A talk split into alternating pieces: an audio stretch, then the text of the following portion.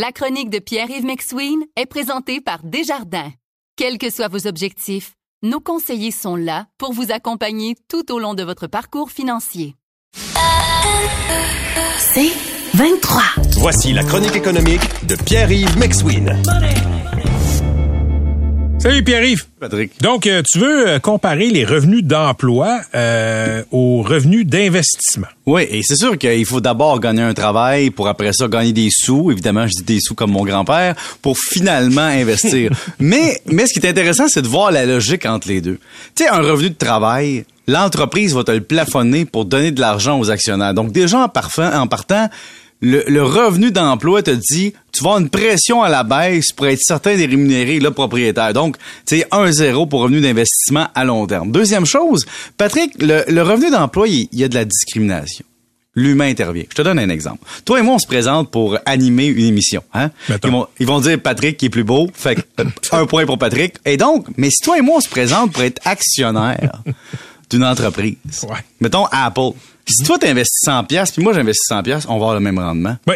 Pourtant, il n'y aura pas de discrimination en disant j'aime mieux les cheveux de Patrick ou Pierre-Yves c'est trop de cheveux blancs ou il y, a- il y a plus de connaissances ou il y a- il y a une meilleure dextérité ou peu importe. Non, non, non, il n'y a pas de Là, discrimination. là, là, t'es dans le détour, mais j'attends, j'attends le punch. Là. On continue. Le moteur. Tu sais, euh, Pa- Patrick, on est un, un moteur humain, nous autres. hein? Oui. Donc, on, on a une mécanique, on a une limite. Hein. Faut qu'on mange, faut qu'on dorme, Oui. faut qu'on se repose, puis on meurt, puis on vieillit, on s'amortit, puis on décrépit. Oui. L'investissement fait pas ça. Et donc, pendant que moi, je suis plafonné par ma capacité à me tenir éveillé, mes investissements ne le sont pas. Et donc, pendant que je dors, mon, mon investissement me rapporte de l'argent, alors que moi, dans la journée, je plafonne. Même chose avec la valeur marchande. Je me souviens, Patrick, quand je suis devenu consultant à 26 ans, je me suis pointé dans une entreprise, on m'a offert un salaire excellent, je l'ai pris. Et là, quand je suis arrivé dans, dans je regardais les consultants plus âgés que moi, c'est les gens de mon âge maintenant et un peu plus vieux, et eux, ils avaient plafonné dans le salaire horaire.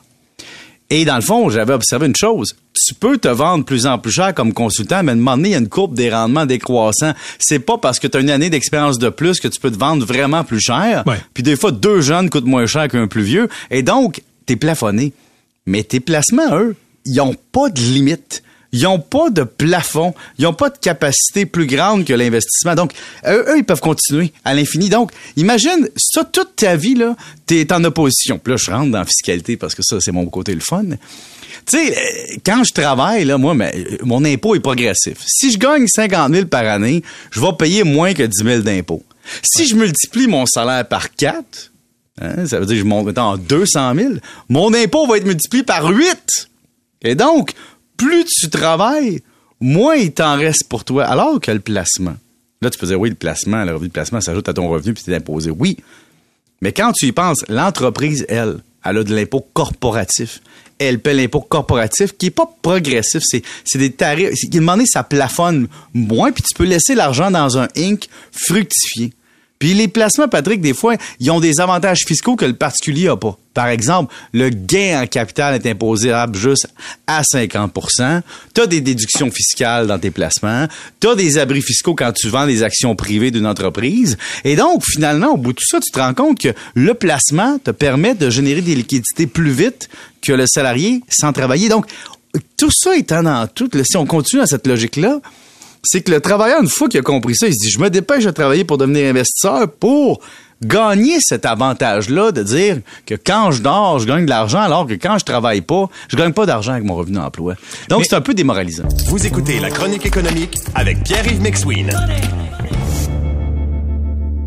Pourquoi tu sens le besoin aujourd'hui de, de rappeler la différence entre les deux types de revenus, le d'emploi et d'investissement? Parce que on nous vend, comme travailleur, comme employé, Oui. Et une bonne job, gagne un bon revenu, tu vas être capable de te payer les patentes. Alors que c'est l'investissement qui finit par payer tes patentes. Je vous donne un exemple. Tu achètes une maison quand tu es jeune, elle est relativement en ordre ou à rénover, mais tu dis, je peux habiter dedans. Puis un jour, le toit pète, hein, puis ça te coûte 20 000. Mais quand tu sors le 20 000, là, Qu'est-ce qui va te permettre de payer un 20 000 quand tu gagnes 60 000 par année? D'un coup, un 20 000 net, là, c'est le fait que tu as déjà des placements, Ouais. c'est le fait que tu puisses endetter ta maison, c'est le fait que tu aies des revenus qui viennent d'ailleurs ou qui ont été économisés d'outre-tombe. Et donc, tu sais, il y a quelque chose de mensonge en se disant dans notre société, on peut gagner notre vie avec notre salaire et ne se concentrer que là-dessus.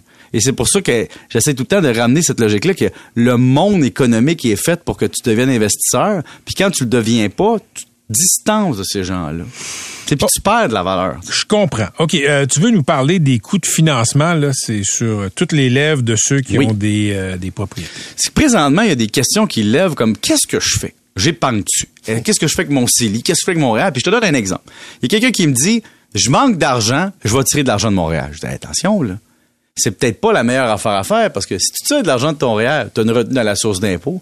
En plus, ça s'ajoute à ton revenu d'emploi et donc finalement, tu paies plus d'impôts, tu as moins d'allocations. Donc, si tu manques d'argent, tirer ton REER, c'est peut-être pas une bonne idée si tu as déjà eu des revenus dans l'année.